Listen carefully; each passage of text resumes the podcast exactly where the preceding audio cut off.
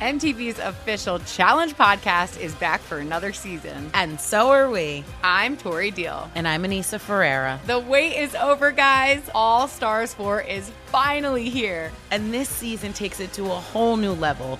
Old school legends, modern power players, and ex lovers are all competing in Cape Town, South Africa for the prize of $300,000. And we're going to be right here along with you fans, covering every episode on the podcast. Listen to MTV's official Challenge podcast on the iHeartRadio app, Apple Podcasts, or wherever you get your podcasts.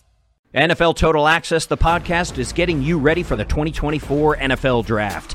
I'm your host, Andrew Levy, and I'll be delivering two shows a week to make sure you're caught up on the very latest NFL news, including every free agency move and how it changes the draft needs of your favorite team. Draft experts and talent scouts, mock drafts, and a few shock drafts, too. NFL Total Access, the podcast, is already on the clock on the iHeartRadio app, Apple Podcasts, or wherever you get your podcasts. As the number one audio company, iHeartMedia gives you access to all. Every audience, live conversations, trusted influencers, and the insights and data you need to grow. iHeartMedia is your access company. Go to iHeartResults.com for more.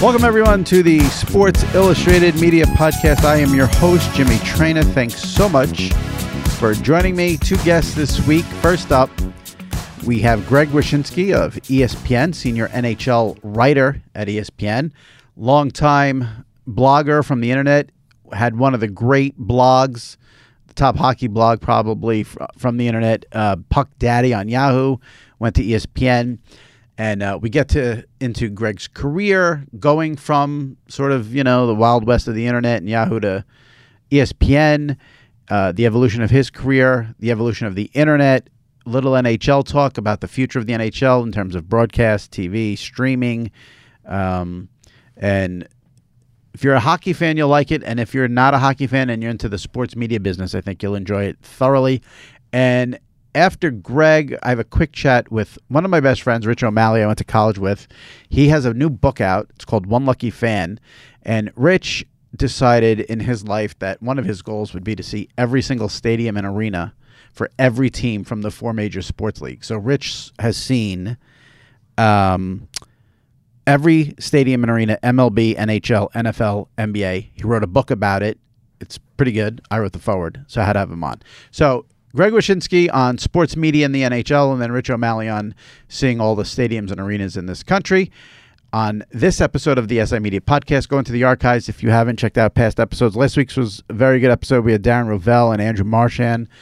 Uh, we've got Chris Long in the archives, newly retired from the Eagles, um, and Mike Breen as well, who's still calling the NBA Finals. So check those out. And uh, I don't want to beg and plead, but if you can leave a review and rate the podcast, I cannot tell you how much it helps. I'd love for you to subscribe too. But rating is easy. You could just hit the stars. A review is good. You could just write, This is great. Not a lot of work. If you hit that subscription button, it's even better.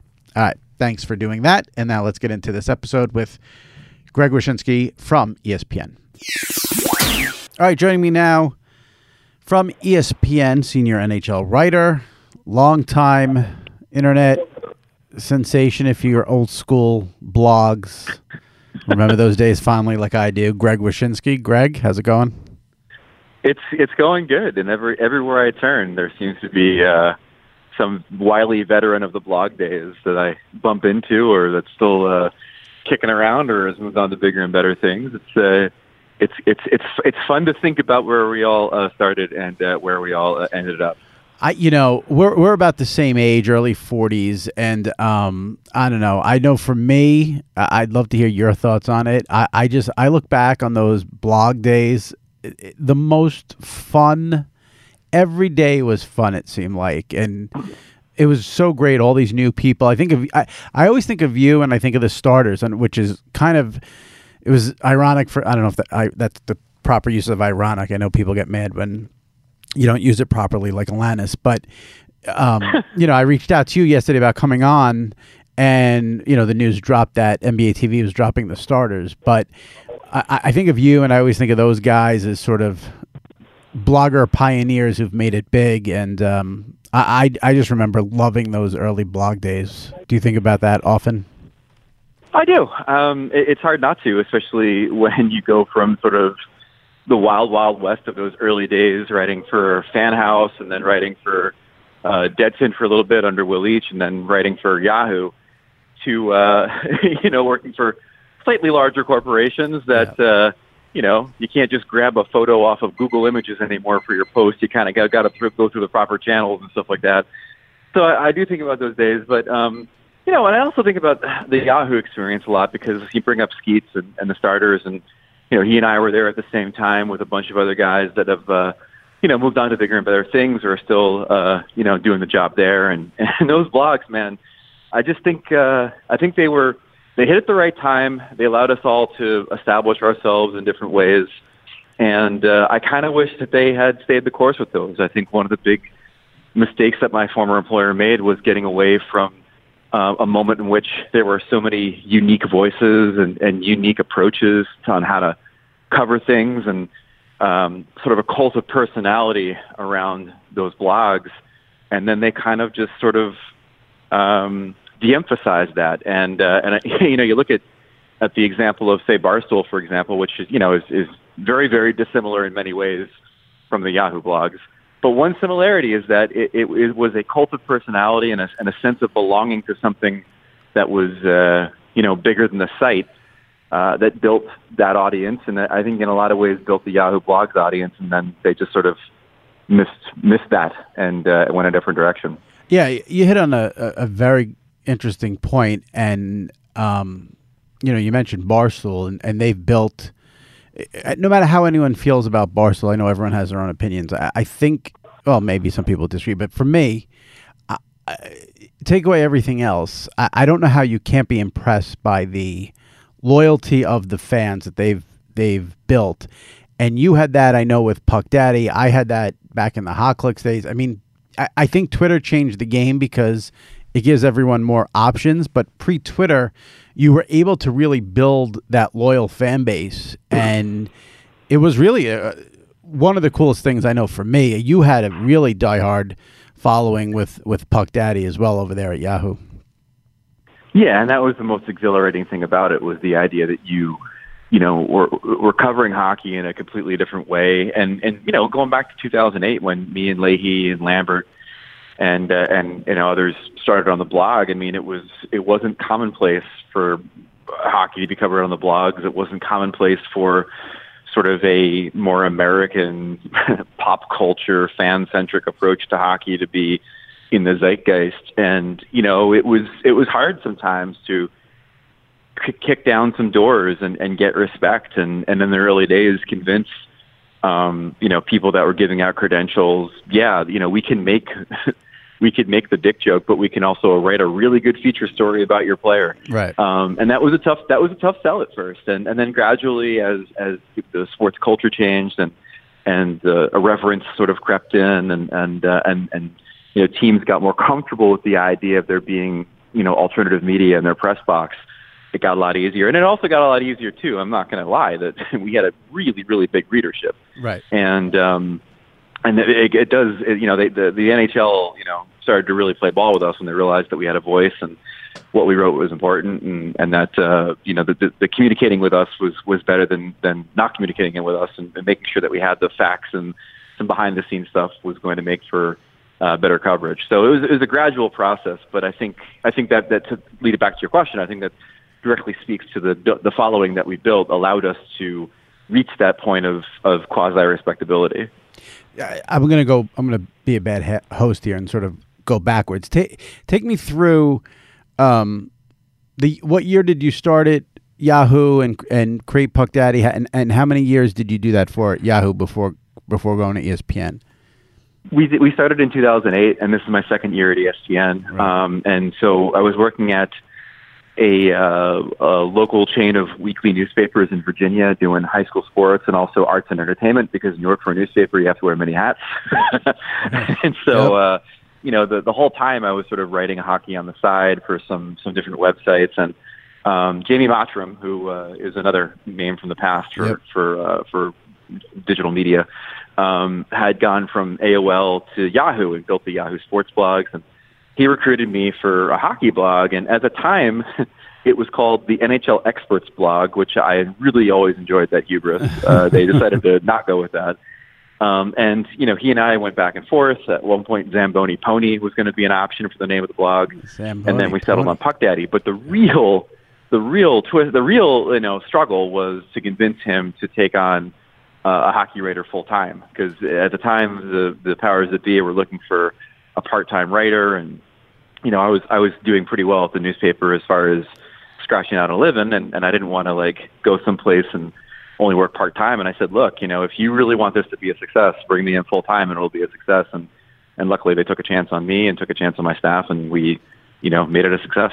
What what what do you think the key was to becoming a success? Obviously, hard work is one thing, but do you think it was bringing a new voice? Do you think it was the passion you had for the NHL? What, what combination of things? How did, how were you able to build that audience, grow that audience, and keep it so loyal? It was three things. Um, the the first is to try to, like you said, the voice was really important, and the voice was something where, you know, I wrote the majority of the articles and the posts, so the voice was very much mine. But it was also one that everybody who worked on the site kind of contributed to. We used to actually have a three joke minimum for posts. I mean, if it, outside of like the death of Gordie Howe, like you're going to put like three jokes in that, but but we tried to keep the tone in in a certain way, and and I think that that rule really helped do that. Um, that even in like the stories that were more serious, we were able to kind of just like lighten it up a little bit and keep it entertaining at the very least. Um, I, I think that that was a huge thing. Um, I, I, I think there was a lot of a lot of things that were just kind of lucky timing wise, where there hadn't really been anything like us, you know, to come around. I think the fact that we involved the community as much as we did that was huge. Like right. to cast as wide a net as we could in our daily like link roundup to different voices that didn't necessarily ever have a lot of people reading them, and, and I would get notes all the time from like small blogs on like Blogspot and places like that. They were just like thanking me for for pitching traffic their way and, and bringing you know readers to their site for the first time, and they would see a bump and and, and coverage. So I mean, it was it was it was cool. And then Yeah. you know, on top of all that, just I think uh, frequency was big. Um, You know, when I was working at Deadspin, the frequency of, of posting was a really big thing that I took away from there, which is that if you're somebody sitting at your desk at work and uh, you're going to a sports site, every time you go should be something new. And so we used to post something every hour on Puck Daddy, and maybe that was to our detriment as far as uh, the time we spent on the site or or traffic wise. I have no idea, but I just know that people got into the routine that every time they came to the site there'd be something different there, and I, I very much stole that from from Deadspin. and that that was the place to steal stuff from back then. Um, they they were the top dogs, you know, back in that era. Now, now, obviously, the entire game and what we do, I mean, what we do is different, but in that same vein, it, it all changed. I, I think, and you, if you disagree, let me know. When Twitter came along, so to be successful today, now, what do you think the keys are? Is it the same or is it different? The biggest change for me um, was definitely in in that community sense, like you said. Like we used to hold chats during the day. We used Right, to hold right, chats right. during games, and we would just see the numbers fall off a cliff after Twitter rose to prominence. I mean, it just the conversation moved to Twitter, it moved to Reddit, and it was just sort of this dispersal of the audience away from centralized locations and. Um, and that really kind of, you know, I think affected some of the more communal aspects of what we did. But to be successful today, I mean, I think I think platform matters. Um, I don't. I don't think if I was still at Yahoo that I would be um, doing as well as I am. I, I just think that you know you you, you have to be in, in a place that knows how to package your stuff and promote your stuff and and uh, and you know get pe- get it in front of people. So you know when I write something now that uh, touches on a number of different topics and it gets sent directly to people's phones and everybody has the ESPN app. I mean, it's great. it's, Right. a, it's a really handy way for people to find your work. Yeah. Um, but uh, but as far as like doing what we did back in the day, I mean, I just think it's really hard now to to build that community and, and to have people feel like they're a part of something because there are just so many other places where you can feel that way. Like you know that we were we were an oasis in a lot of ways for hockey fans. Now hockey fans have tons and tons of choices Right. uh, to uh, kind of get their fill. Yep.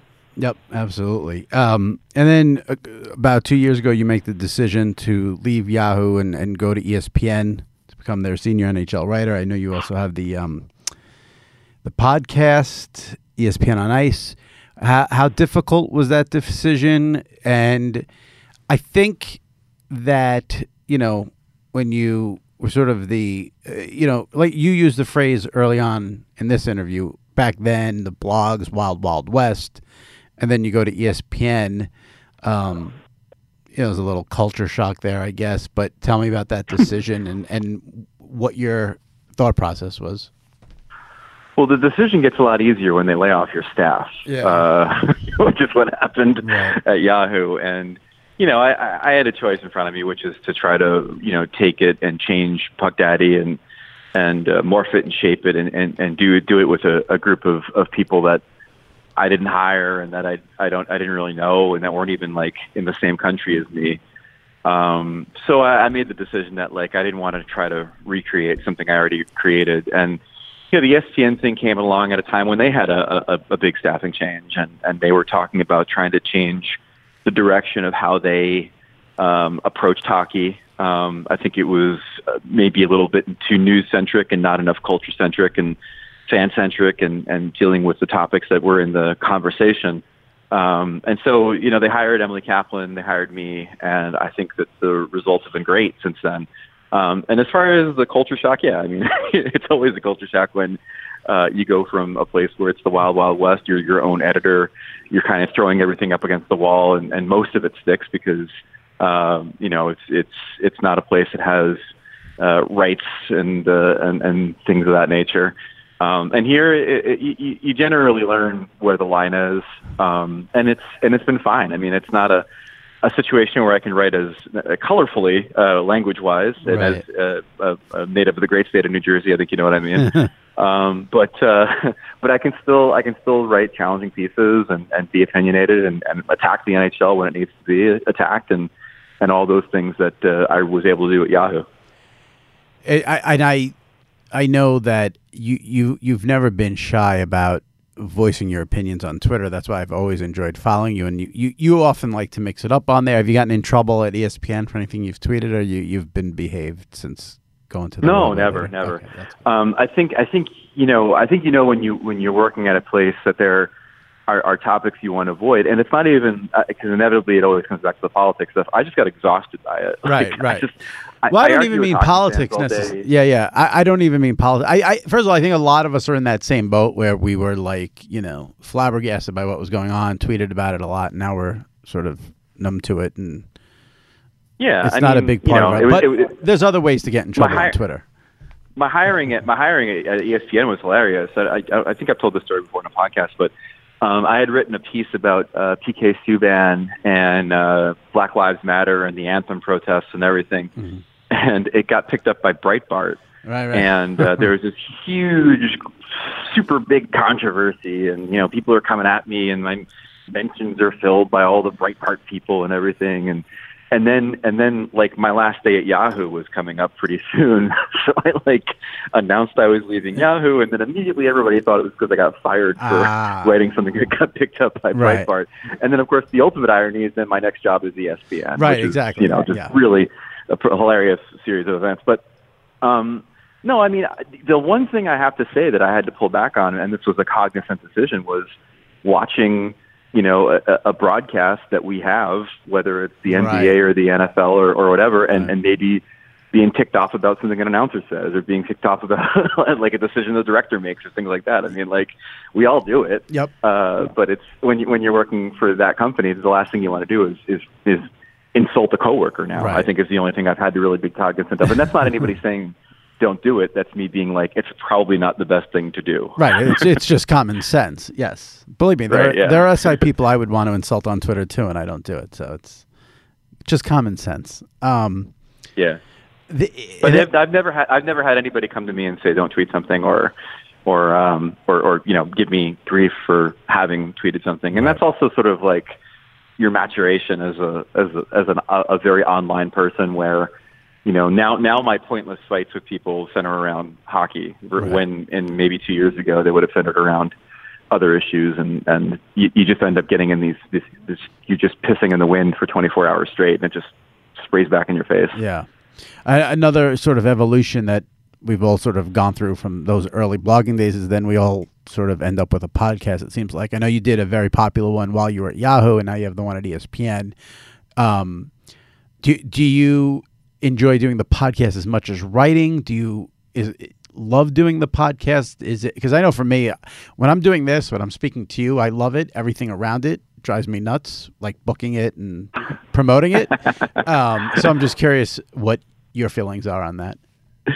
Well, you do catch me on a day when I'm trying to ske- uh, juggle the schedule of two different podcasts around a Game Seven of the Stanley Cup Final, Yeah. which has just been a, a nightmare in and of itself. But uh, no, I mean, so the, I used to do a, a, a daily Puck Daddy radio thing with a guy named Rob Pizzo in Canada, and then after that, um, me and Jeff Marek did the Marek versus Wyshynski podcast Right. for several years, and it was one of the most exhilarating experiences of my life. I mean, you talk about building community and building fan base and building people that give a, a, a crap about what you do. I mean, that was probably the apex of it. It was such a rewarding experience, and and and one of those like people coming up to you still years after it ended saying these podcasts helped me through some really bad times and things of that nature. So it was, it was it's just it was a treasure of a time.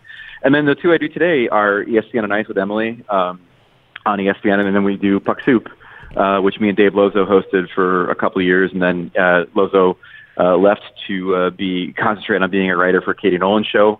And uh, so me and Down Goes Brown and, and Ryan Lambert do it now, and, and it's it's been really really wonderful to take something that was successful and then kind of tweak it and morph it and shape it, and, and it became even more successful than it was. But um, long-winded answer to a short to your short question, which is I, I wish I could do a podcast every day. I wish I could get on Really? the air Wow. and yell about hockey every single day. Um, I, I wish there was two hours of the day in which it was just me taking calls, talking to guests, Yeah. doing doing the podcast thing, but doing it every day. I would love nothing more than that. Um, but that said, there, there's nothing that replaces the exhilaration of of piecing together a story that you know is impactful and and writing the big column after an event like a game seven. Like that's still going to be the, the favorite thing that I do in life. Yeah. And I've seen you on TV. I know you're getting into that too because obviously if you go to ESPN, that's sort of the progression. How's that treating you? It's good, man. Like, eh, so you know, they. What's been really fun about that is that you figure if you're at ESPN, wherever you go, there's going to be like you know a guy holding a camera pointing it at you, or a studio with a a camera set up where you're doing these shows. And most of the time, it's very DIY. It's like I have a tripod I travel with. Um, there's a cell phone that I use to. Um, you know, sync up with the board back in Bristol. I'm using, you know, I'm carrying around a microphone with a microphone flag in my in my backpack with my Wow. Laptop it's yeah, it's it's all it, there's there's a part of that that's really you know harkening back to those those early blog days and those early newspaper days of hey kids let's put on a show Right. um, and then you watch it on TV and you would you would never know like it looks so good. Um, so I, I've been doing hits on the Daily Wager, which I think is a really fun show and also um, an interesting one because hockey and uh, and gambling is is clearly in a in a in a in an interesting spot going forward as far as the potential for it to really change the way that people watch the game and and potentially affect the popularity of the sport. And then I've done a, a bunch of hits on Outside the Lines as sort of their go-to de facto hockey guy when weird things happen or cool things happen, and that's been that's been great because that's I mean that's a show I used to watch all the time. Right. It's kind of it's kind of like when I got hired at Yahoo and I was already playing fantasy football. Like I was already watching Outside the Lines, and Right, right, right. and then I, I get to be on it too. Uh, let, let's talk about covering the NHL. Um, uh, it's not exactly a secret that in America there are a few more sports that are more popular than the NHL. And um, well, let's start with this: does that does that ever bum you out when you see all the attention that the NBA is getting or the NFL, or you've been doing this so long you're completely used to that and you have a big enough audience where you're not you don't get that jealous pang? Oh no, no, it's not. It's not jealousy at all. It, it is. It is inspiring uh, because you know that in order to break through that noise, you have to be that good, and you have to find stories that resonate on such a, a large scale um, that that's the only way you're going to break through that cacophony. I mean, that was the way it always was at Yahoo, and it's the same at ESPN. Is that we know that any single thing that happens in the Warriors Raptors series is going to get play, Right. and it's going to get huge play, and it's going to do great numbers, and it should because that series has been fascinating and, and dramatic and wonderful. Um, so you know, for me, it's like how do I how do I go about getting you know through that? Well, it's it's finding the human side of players. It's it's it's talking about controversies. It's it's it's finding stories like the the St. Louis Post Dispatch running the congratulatory letter from the St. Louis Blues owner saying Right. that they already won the cup. You know, it's like it's it's finding those stories that I know are going to you know break through the hockey bubble and find a larger audience. And so, I never lament the fact that that hockey isn't as big uh, as those other sports because I think it's it's my it's part of my responsibility not only as a as a journalist but also as a hockey fan to find ways to make people pay attention to to the thing I love. So, so as a veteran of this business, and, and you've seen it all from the blogs to the big company like ESPN, and y- you've been doing this a long time. Where do you stand on the issue of? Because it, I mean, we have this issue sort of at SI, and uh, truth be told, I mean, I've told SI for years. I said if you want to get traffic to hockey, hire Greg Wyshynski, but nobody listens to me. That's besides the point. Um, I, I'm curious where you stand on the issue of, you know, a company could say, a sports media company could say we don't cover as hockey as much as maybe we should because it doesn't get the traffic, or is it you're not getting the traffic because you're not covering it the way you should? Oh, you know, I, it, it's a good question. I mean, I think and there's a lot of layers to it. I mean, there's no question that it doesn't uh, get as popular as much. It, it's not as popular as the other sports. There's no question that at the most important time of the year, the audience tends to dissipate a little bit. I mean, you know, people aren't aren't following hockey as much in the middle of June as they would be, you know, if it was maybe the championship was held in the winter or something like that. I think that's always been a problem. What do you, why do you Um, think? That, I don't mean to cut you off, but why do you think? I, I've never heard that before. Why, why do you think that is? I'm curious. It's an interesting. It's a com- it's a combination of a couple things. I mean, you know, psychologically, you know, one of the assumptions has always been the idea that when it is the middle of June and your kids are out of school and you're thinking about the beach and you're thinking about the pool, you're not thinking about the ice. Right. And that's always been kind of a challenge. And then the other thing is that, that, is, that hockey fans, and, and this has long been the the uh, the belief, is that hockey fans are very tribal by nature, and that when their teams are eliminated. Uh, they tend not to continue to watch the playoffs. So, you know, if every hockey fan that watches hockey on the regular uh, during the regular season and during the playoffs all watch the Stanley Cup final, numbers would be huge. But they don't um, for whatever reason. And uh, and so even though the ratings have been strong for this series, uh, they they I've always felt like they could be exponentially better um, if everybody was kind of on board and, and watched the sport after their team was was eliminated. This is kind of how it is.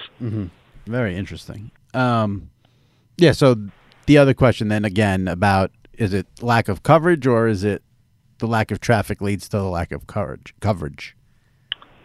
Um, I, I think here, here, let me let me bring it back to to ESPN. Um, one of the challenges that we have is that we're not a rights holder, right? So um, I don't think it's any secret that it, you know the sports that which the ESPN holds for which ESPN holds the rights get a lot of coverage, and, and they go and put studio shows there, and then um, you know you get to see a lot of of stuff about those things and you know, I think hockey fans saw that when the World Cup of Hockey was was uh, was aired on ESPN, um, they bumped up the studio coverage. They talked about it more, and so the challenge for me and Emily and, and all the people that are on the hockey side is um, because we haven't had the rights for a long time. People have been kind of trained not to come to ESPN necessarily for hockey, and so not only are we trying to give them a reason to come there and read stuff by putting out good content, but also trying to you know, kind of plant a flag and say, look, you know, the, the people that we talk to within the company tell us that hockey is is becoming uh, more and more prevalent in their conversations because the game is faster. There's more scoring. There's a generation of young stars.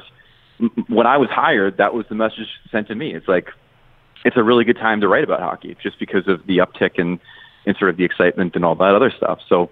Um, so I, I, I think the challenge for us is to try to say, hey, you know, there are legions of, of, of hockey fans inside the, the company. If you walk around that newsroom, you'd be stunned by how many Bruins flags and Whalers flags and Predators flags and stuff that are on people's desks. But also that you know this is going to be a place that that you know covers the hell out of the sport, and uh, you should you should come there every day expecting to see fantastic coverage, even if you haven't been coming there in, in recent years. So I'm curious, wh- wh- where do you see the NHL's future in terms of in terms of coverage with obviously streaming and you know ESPN now has ESPN Plus and obviously uh, we have DAZN, DAZN, whatever it's called. Um, And I, I should know this, and I apologize for not knowing the exact details of the NBC contract if it's up anytime soon. Uh, but do you, you know, is is it? Do you think the NHL would do a streaming deal with someone? Obviously, the Stanley Cup Finals will always be on network TV or ESPN or something like that. But regular season, um, you think there's an opportunity there for the NHL to branch out, expand? How do you see that going? I, I, I can only speak to um, what I've heard from people around the league because um, obviously anything that's happening at my shop is way above my pay grade. but uh, I, I know for a fact that the the board of governors and people within the, the power structure of the NHL have been very hungry in the next deal to spread the wealth. Yeah. Uh, you know, the, the monolithic deal with NBC pr- produced an incredible amount of revenue, and they were able to put out a lot of press releases with the word billion in it. Um, but there's been enormous pressure on on Gary Bettman and, and the NHL itself to, you know, to make the kind of deal that the NFL has, that the NBA has, that Major League Baseball has, to cast their lot with different networks and, and trying to maximize exposure. Um, so I fully expect that's going to be the case in the next TV deal. When it comes to streaming, I mean, I, I, I was uh, um, I, I, I kind of forgot to mention this before, but like part of the reason why there's been an uptick in interest at, uh, at ESPN about hockey is that we have games. Uh, they, they're on Plus. Right. There was a, a game every night, basically on ESPN Plus, in the crease with Linda Cohn and Butch Gross and Barry Melrose has been a highlight show that's been on every night. Mm-hmm. Um, and so that has certainly helped us from a coverage perspective because now that they have the games, they want to promote the games. Emily and I are writing stories about about teams that are in the games, and then that gets featured pretty prominently because they want people to come and, and watch the games on streaming. So that's been a huge boon for us in the last year. And and I think that it also speaks to to you know to answer your question, I think it speaks to the possibilities that are there for the NHL to you know cast a lot with a couple of TV TV networks, and then explore all opportunities for for where to stream the games. You know whether it's some of these places that are looking to you know acquire a a, a marquee um, uh, league uh, to attract fans to their service, or or even if it's a, a legacy company. I think I think all things are on the table for them as far as what the next deal might be. Looks like the next deal will happen after the 2021 season. That's when NBC's contract is up, and yeah, I mean it does. I think NBC. What it, it's almost. I don't want to say it's irrelevant, but what I, it's almost irrelevant what NBC does from the standpoint of no matter what they do, the NHL is tied in with one network, and like you said, it it seems like it would really benefit the sport if they can loop in, you know, two or three networks to to air the games. Yeah, I just thought always thought that was logical. Like I remember back in the in the in the last negotiation, I mean, you know, there was talk about potentially, you know, games ending up on Spike TV or things like that at Yeah. the time, and I just think that the the the more you spread out your product, the more it gets featured in in teasers and commercials and Yep. what have you during programming that maybe that your fans aren't the only ones watching, and uh, you know, I, I I just think that that spreading the wealth is is is the best decision for them, at, at least in the states. I mean, in Canada, obviously, you're you're dealing with two giant media organizations and in Rogers and and, and TSN uh, that are just going to be.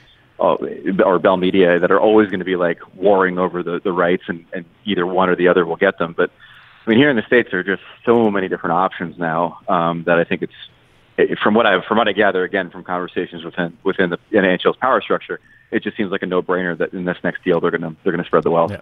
It's funny because I'm, I'm thinking of baseball, and I do feel like obviously that's an audience that's dwindling, gets older, et cetera, et cetera. But I do I do feel like when the baseball postseason starts, you see a million ads for it. I think it's promoted very well. I think you can't avoid it.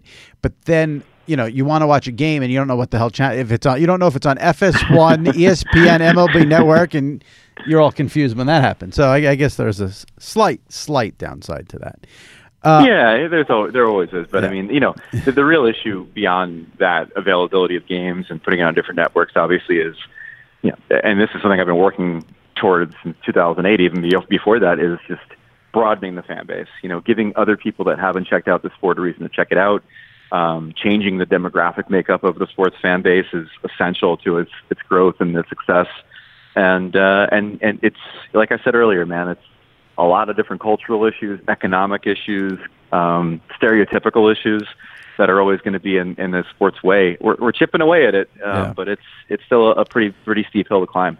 But before we wrap, I just I'm curious. I want to get your take on NHL players. Um, uh, let me ask you this: since have you developed relationships with more players since going to ESPN and focusing more on the stories you're doing there than you were in Puck Daddy, or has it been the same uh, in terms of getting to know players, contacts, stuff like that? I think we get pitched more um, right. just because we're there, and I think that you know when you have all these different platforms, whether it be TV or you know for the last couple of years the magazine, even though it's it's sadly going by the wayside, um, you know there's always going to be agents and, and representatives and marketing companies that are pitching you players because they know that you have those platforms. Right. So I think we get a lot more of that coming at us than I did at Yahoo for for obvious reasons. But as far as my approach, man, like it I've always had good relationships with GMs. I have relationships with some players, but I think they're just players who sort of understand and appreciate my uh, unique approach to coverage, right. not right. necessarily me buddying up to them or, or what have you.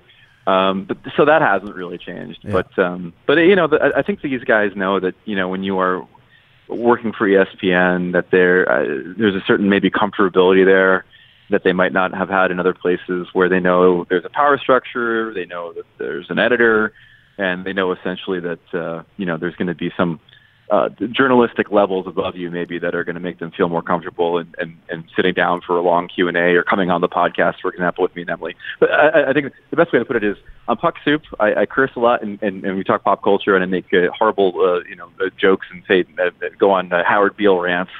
And it might be harder to get a player for that right. than it is uh, for for ESPN on Ice, where it's still great and still ranty, but but much more, I think, in keeping with a traditional sort of radio setup. See, in my warp mind, it should be easier to get guests on the other one because that's where you're having a fun conversation and letting it all letting it all flow. Well, part part of it's part of it's also on Puck Soup. We don't we don't go for them a lot. I mean, Puck Soup was Right. always sort of this place where we had for a long time a, a no players rule, um, where we just wanted to talk about talk to hockey fans and talk to people that were you know part of hockey culture and you know actors and things of that nature. Um, so I don't know. It, it, it may not necessarily be even a home for a player to appear on or a GM to appear on, but I definitely know that you know that being an independent you know uh, uh, a podcast that has uh, you know funded by advertisers and a Patreon versus being the flagship hockey podcast of ESPN. I, I, I'm pretty sure I know which one is easier to book. yeah, for sure. Uh, I, I didn't want to get into too much um, Bruins Blue stuff only because we're taping this on Tuesday. It comes out Wednesday. Then there's a game Wednesday night. But uh, just before we wrap, um, there's obviously nothing better than a game seven. So this this sort of played out as good as it, it could have for you from from a fan standpoint and a business standpoint, right? Yeah, I mean it's the first one since 2011 when when the Bruins beat the uh, Canucks, and then Vancouver tried to burn down the city um, afterwards, which was its own its own story. Uh, yeah, it, it's been a really entertaining series, and it's been a crazy playoff. And if, if nothing else, like I've been inspired by the success that that that we've had from a numbers perspective, and that uh, you know NBC's had from a ratings perspective. Having a postseason where weird stuff has happened, you know, like the Lightning going out in, in a sweep in the first round, Carolina going on their run, Right. the Blues going from worst in January to the Game Seven of the Stanley Cup Final, and people have the same the same people who always bitch about not being able to being able to being forced to watch the same teams over and over again, like oh another outdoor game with the Blackhawks. Well, they they they bellied up and they watched the games that didn't involve the legacy teams. There were more there were more renowned franchises in the draft lottery this year than there were in the playoffs, and, mm-hmm. and yet the the num- numbers and the interest and everything else was really strong, and that was impressive. But I gotta tell you, man, like it, it's been really fun to cover the Blues. I've been out west. Um, I moved from Manhattan to San Jose in, in February because my wife got a new job, and so I was covering sort of the Western Conference on the reg for the first time, and it's been great. The, really fascinating team, really fascinating players, and the kinds of human interest stories, like their um, anthem singer who was battling multiple scler- sclerosis, said this was going to be his last season, and then they go all the way to the final possible home game for him to sing. Um, you know, the, the Laila Anderson, the little girl who was battling this rare disease, became kind of like the inspiration for the team. Like, there's been a ton of stories on on that side of the ledger that are the ones we talked about before that break through the cacophony and, and get huge numbers, um, even when it's it's hockey.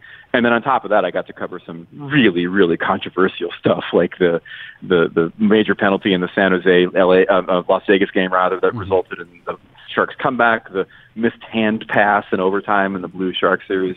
It's been a really Um, it's been a fun playoff to cover because there's been a ton of different things to write about. You had controversy stuff, you had player stuff, you had game stuff, then you had sort of that off ice uh, featurey, you know, uh, you know, E60 kind of stuff, and it's been really really fun.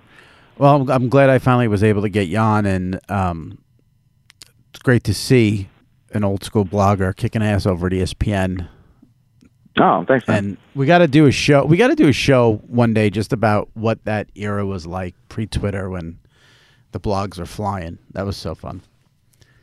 Yeah, there, there was there's a book there somewhere. I know there that uh, one of those uh, either Big Lead or, or Awful Announcing at one point did a, a, a look back at Fan House, which is a lot of fun. That was if if you're a, a a fan of the old school internet, look up that that sort of oral history because yeah. it was really eye opening for exactly how that thing fell apart when they devalued the people bringing in traffic and then paid way too much for guys like Jay Mariotti. It was um, wild. But yeah, yeah, we should do this again because yeah. the, you know every time I listen to this podcast, and I am a regular listener. I appreciate. My that. God, man, you know, mm-hmm. Sopranos, Seinfeld, I know, wrestling. These, I these know. Are, these, these are the, these are the, my this is my lifeblood. This is, the, this is the, arguably the most the most focused interview you've done on this podcast in in maybe three years. I'm trying to be very respectful to the NHL audience out there. I haven't had when, when I have you on a second time. Well, you know, I want to sort of explain to people why you're such an internet legend, and now you're at ESPN too. So you know, I don't want to ask any questions that you know they may uh, scoff at over there. I know everything has to be approved. You know, even when I get Scott Van Pelt on, they got to approve it. So, I'm trying to keep you out of trouble. You know.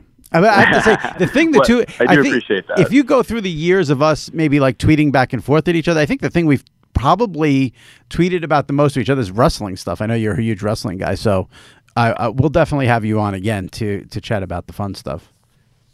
Yeah, it is cool. It is cool when you when you know I'm, I'm checking my, my feed or whatever, and all of a sudden I realize you you've, you've chatted up like Roman Reigns or you know any of those people. I'm like, wow, that'd be a real fascinating conversation. Kind of kind of jealous of Jimmy for get, for landing these these interviews while I'm chasing down Colton Parayko of the uh, St. Louis Blues to talk I, about Game Seven. I can't tell you how much I appreciate you saying that because you can let me uh, plug the fact that I, Seth Rollins is supposed to be on this podcast next week. So there you go. There he is. All right. The the the the, the, the Legend Slayer, King Slayer, or whatever the hell they're calling him these days. Yeah, I think it's no. I think Randy Orton's the Legend Slayer, but I'm, I'm not sure. I'm not watching it much these what was, days. What it's was, rough. what was, well, he's he's Tyler Black, so who cares? Yeah, that, that's inside. All right, Greg, enjoy uh, enjoy Game Seven. Appreciate you coming on, and uh, be well. Thanks, Jimmy. All right, take care. All right, good chat there with Greg Wyshynski. Before we get to Rich O'Malley, quick word here from our sponsor. NFL Total Access, the podcast, is getting you ready for the 2024 NFL Draft. I'm your host, Andrew Levy, and I'll be delivering two shows a week to make sure you're caught up on the very latest NFL news, including every free agency move and how it changes the draft needs of your favorite team. Draft experts and talent scouts, mock drafts, and a few shock drafts, too. NFL Total Access, the podcast, is already on the clock on the iHeartRadio app, Apple Podcasts, or wherever you get your podcasts. My simple solution to the problem was remove people from the scene and help them feel safer. In response to attacks against Asian Americans, Maddie Park raised over $250,000 to donate cab rides to the Asian community. There is so much more work to be done. We really need to come together and tackle this issue as a community. Support the Asian community. Learn how at lovehasnolabels.com. Brought to you by Love Has No Labels and the Ad Council. MTV's official Challenge podcast is back for another season. And guess what? So are we. Just in case you forgot, I'm Tori Deal. I'm a six time finalist and a challenge champion. And I'm Aneesa Ferreira, and I've been gracing your screens for the last two decades. I am a veteran challenger and challenge all star. And speaking of all stars, All Stars 4 is finally here. I'm going to be honest, I literally thought this day was never going to come. Well, the challenge gods have answered our prayers, and we're going to be right here along with you fans covering every episode on the podcast. And this season takes it to a whole new level. Old school legends, modern power players, redemption seekers, and ex lovers are all competing in Cape Town, South Africa for the prize of $300,000. Anyone can win, relationships matter, and only one All Star will claim the title of Challenge Champion. Listen to MTV's official Challenge podcast on the iHeartRadio app, Apple Podcasts, or wherever you get your podcasts. All right, this is going to be weird, but I'm a good friend, so let's see if I can get through this. Joining me now, one of my best friends in life, been best friends since college, and he wrote a book. He's an author. I wrote the forward, so I got to help him sell some books. He used to work at the Daily News. Like I said, now he's an author. Rich O'Malley, the author of One Lucky Fan, a book about him seeing every stadium and arena for the four major sports leagues, every team. Rich, how are you? Jimmy, thank you for having me on. I, I realized as I was gearing up for this, I think we passed the 25 year mark recently. A friendship? Yeah, Yeah. I know. We have to do this like a straight interview. We can't do this like one of our phone conversations. So, and I'll say this. Uh, oh boy. Actually, let me just say this right off the bat.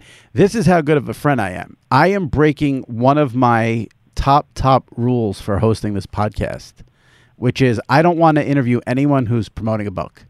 Those are the worst interviews by far. They go on every show in America, and you put out the podcast, and then it's like they're tweeting like, "Oh, I was on the Dan Patrick Show promoting my book. Oh, I was on Jim Rome promoting my book. Oh, here I was on this podcast promoting my book." And then you just look like a dipshit. And so I don't put people on who are just promoting books. So that's how good of a Well, friend I, I am. I, appreciate that you know that I am selling my soul here to, to, to get this book out in front of as many eyeballs as I All right, so Let's just get through it, my right. So the book is called One Lucky Fan. So here's the deal. Rich has now seen every single stadium and arena for every team in Major League Baseball, National Hockey League, National Basketball Association, and the and Major League Baseball. Or did I say that one twice? I don't know. But the four majors.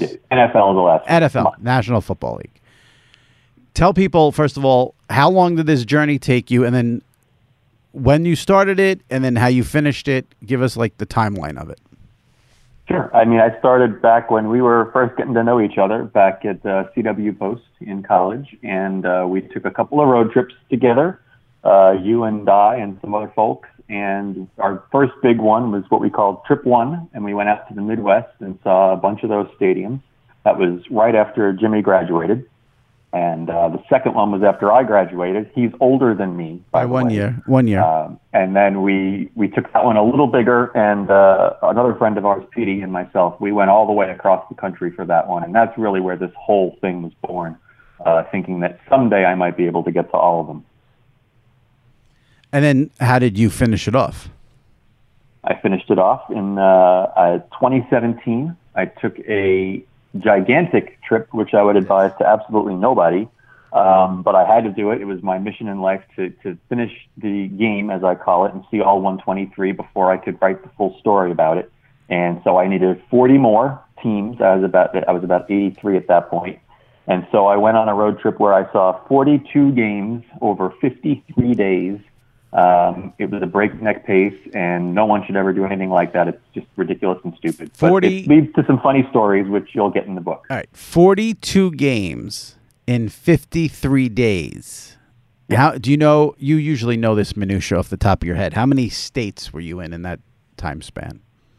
Uh, I did write states. I was in 31 metropolitan areas across 16 states and three provinces of our neighbor to the north. In how many days? 50, 53. 53 days. And you were physically a- exhausted and mentally exhausted at the end of that, correct?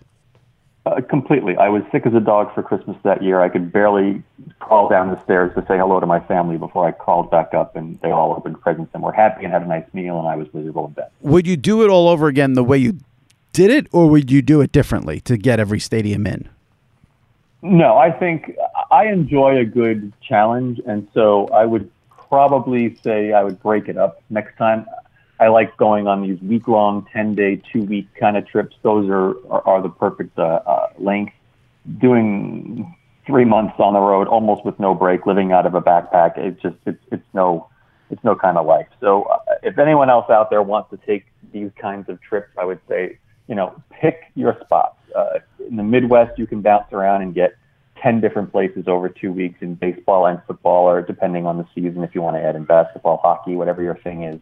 Uh, that would be my advice. All right, let's go through the the the four major leagues one by Yeah. one. Let's start with baseball. Give me to the people listening to this the one stadium they must absolutely see before they die, and then what is the worst stadium that you would not recommend anyone going to? Go start with MLB. Okay, so in baseball, you know, aside from the two obvious you know cathedrals of baseball, Wrigley and Fenway. Uh, top of my list is PNC Bank uh, Park in uh, Pittsburgh.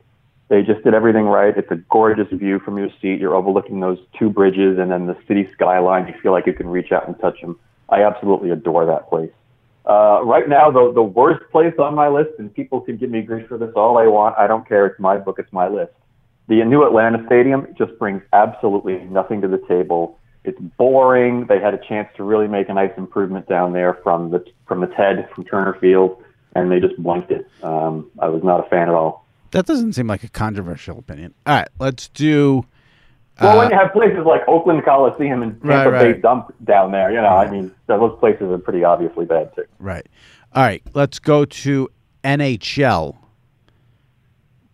Yes. A must see Um, arena I- and then the biggest dump. I love the new arena in Detroit. Um, it's very unique the way they built it. There's it, it almost feels like you're in a mall when you're walking around it, and there's all this stuff over to your right. There's these shops and restaurants, and it's really just very sleek and, and clean and feels very nice. Upstairs is it's almost like a catwalk. It's not your normal arena hallway, and I really appreciated that. And the other thing that's great about it is they have the bridge viewing, like they have at Madison Square Garden, where you're almost elevated up above the ice and the and the court when it's there for basketball. So that's a really nice touch too. And NBA. NBA, I'll tell you, I, I fell in love with uh, Oracle Arena on the trip, and you know, in a couple of days, it's going to have its swan song because it's it's departing the NBA. Right. Uh, they're going to move over to the new Chase Center next year in San Francisco. So that's a loss for the sport. It, it just had sort of, sort of an old timey charm. Uh, they've kept it up to date as best they can, and I see the need for a new place, especially with the Warriors' success right now. But I'll miss that place. And the biggest dump in the NBA. Take your pick. I mean, there are so Take many cookie pick. cutter 1990s, you know, monolithic, built too big uh, places, uh, you know, that just come to mind. That's the thing about arenas is they're very samey. And in the book, I say like, here's like five or ten places you really should go. Here's the places to avoid. Everything that's in the middle, they're all the same. Nothing matters. All right. Well, NFL stadiums are great. So give me the best and the worst there in the National Football League. Yeah, uh, the, the best sports experience in America by far, hands down for me, is Green Bay. Uh, Lambeau Field is iconic, and you know that ex- that extends out of the gates of the stadium and into the, tiny town that surrounds it. The feel on a game day there is just you can't you can't replicate that anywhere else in America. I absolutely love it. Um, if you're afraid of the cold and you don't want to go up there, the new Atlanta Stadium, uh, equally great in a different way. They just did everything right, and it's very fan friendly. And you know my least favorite Oh yeah, stadium. it is the worst. MetLife in It New is the worst. Jersey. Yeah, it's a horrible gray building with no charm and no nothing. Yeah, MetLife in Jersey. I saw the first thing. You weren't there that night. It was with other people. The first thing that opened up MetLife was a Bon Jovi concert that we went to. What and a surprise. I, and I could not believe what a dump it was. Absolute Yeah. dump. Tell I pe- banned it for life in the book. Give me now. Pe- uh, people who don't know this, uh, Rich is a notorious cheapskate. Give people, give people, give people who want to go on a road trip or want to see multiple stadiums, multiple arenas, a couple of tips for how they can do it without breaking the bank.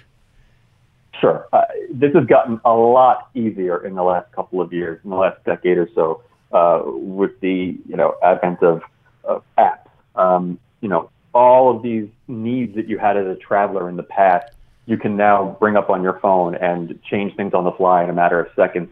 And that means you know StubHub and um, SeatGeek. You can you can drop in there and get a, a great ticket minutes before a game for often less than face value. Um, that was never the case in the past. You were reliant on really shady uh, scalpers outside the stadium, and it was always tilted in their favor.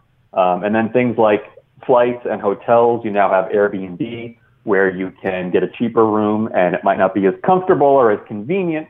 But if you're looking to save a few bucks uh, and you don't mind taking a train to the game from a little bit farther out of town, that's a good place to uh, start too. You said you you mentioned scalpers. It reminds me of when we went to Game Seven of the 2003 ALCS, the Aaron Boone game, and you almost got arrested for scalping a ticket, but It was your fault. it was not my fault. You picked the guy, I think, or at least I don't know. You were there, and so I blame you. But was yes, your we, ticket. uh, I almost got arrested. Yeah. That's in the Uh, book. would have missed the- That's- one of the greatest games I ever saw in my life. Probably the greatest, the loudest that that stadium ever was when I was in there. That story is in the book, I believe, right? yes, it is. All right. So tell last thing here. Give me. So you've seen every stadium and arena for the t- for all the teams NBA, NHL, MLB, NFL. Give me one stadium, arena, venue in the world you have not been to that is at the top of your list to go to. Wimbledon or Uh, the Kentucky Derby, although you've probably done that, I'm sure. Like, what? Give me something. Yes. Uh, yes. Um, I would love to go to a World Cup final uh, at some point if Italy or Iceland ever make it. Those are my two sides. Um, anywhere in the world, really. But, uh, you know, in addition to that, I'd like to go see a number of the uh, English Premier League uh, stadiums, pitches, as they would say over there.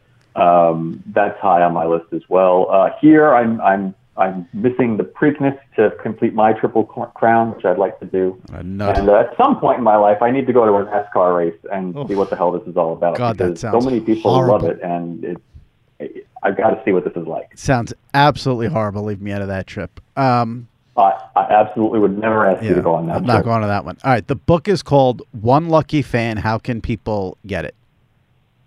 They can go online and uh, well, first of all, you can you can look me up on the Twitter. Uh, my handle is at Rich O'Malley, R I C H O M A L L E Y. All right. Don't get carried away giving out. To, listen, you're getting carried away with the Twitter handle. Sell the book, not the Twitter handle.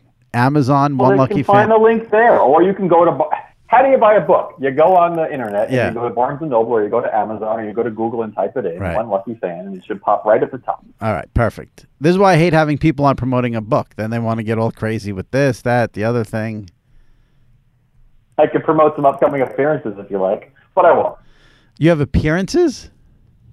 Well, I have one coming up down in Philly here. Yes, it's going to be great, and I, you know, I'm going to sign some books up in uh, a couple of New York uh, City bookstores. So uh, I got stuff like that going on. All right. Let, let's. if they go to my Twitter handle, they could look it up. I'll give the Twitter handle. Don't worry. Um, let's end on something related to the book. Last question. Give me the single best. This is the fat person in me coming out. Single best food item you've eaten at any stadium or arena in this country. It's very easy, and unfortunately, it's not available anymore. But I can give you backups. My favorite food at any stadium is the Schmitter, which is a delicious sandwich which you could once buy at Phillies games, uh, Citizens Bank Ballpark. It's just a concoction of basically meat and sauces on a, on a bun, and it's delicious. And as the backup to that, you Wait. can go to an Eagles game and still get one. How come they don't have it at the Phillies games anymore? Do we know? Buy the book, and you'll find out. There you go. See? That's why I don't want to have people on who plug a book.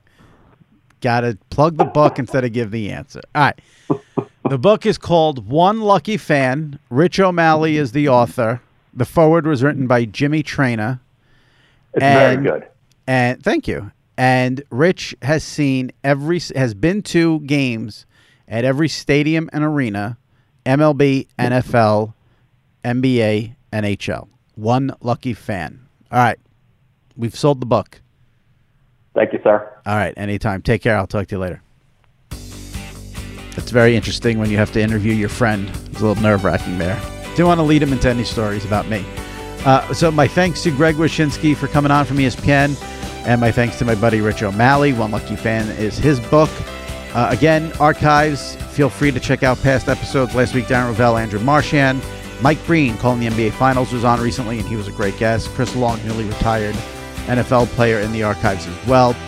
If you can rate and review, helps immensely. Subscribe too would be nice. And uh, that's all we got for this episode. We'll see you next week right here on the SI Media Podcast. Take care.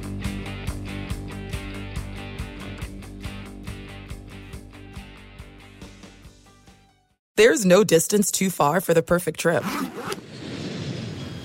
Hi, checking in for. Or the perfect table. Hey, where are you? Coming!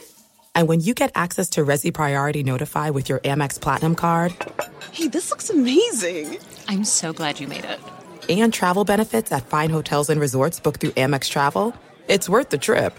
That's the powerful backing of American Express. Terms apply. Learn more at americanexpress.com slash with Amex. MTV's official Challenge podcast is back for another season. And so are we. I'm Tori Deal. And I'm Aneesa Ferreira. The wait is over, guys. All Stars 4 is finally here. And this season takes it to a whole new level. Old school legends, modern power players, and ex lovers are all competing in Cape Town, South Africa for the prize of $300,000. And we're going to be right here along with you fans, covering every episode on the podcast. Listen to MTV's official Challenge podcast on the iHeartRadio app, Apple Podcasts, or wherever you get your podcasts. NFL Total Access, the podcast, is getting you ready for the 2024 NFL Draft. I'm your host, Andrew Levy, and I'll be delivering two shows a week to make sure you're caught up on the very latest NFL news, including every free agency move and how it changes the draft needs of your favorite team. Draft experts and talent scouts, mock drafts, and a few shock drafts, too. NFL Total Access, the podcast, is already on the clock on the iHeartRadio app, Apple Podcasts, or wherever you get your podcasts.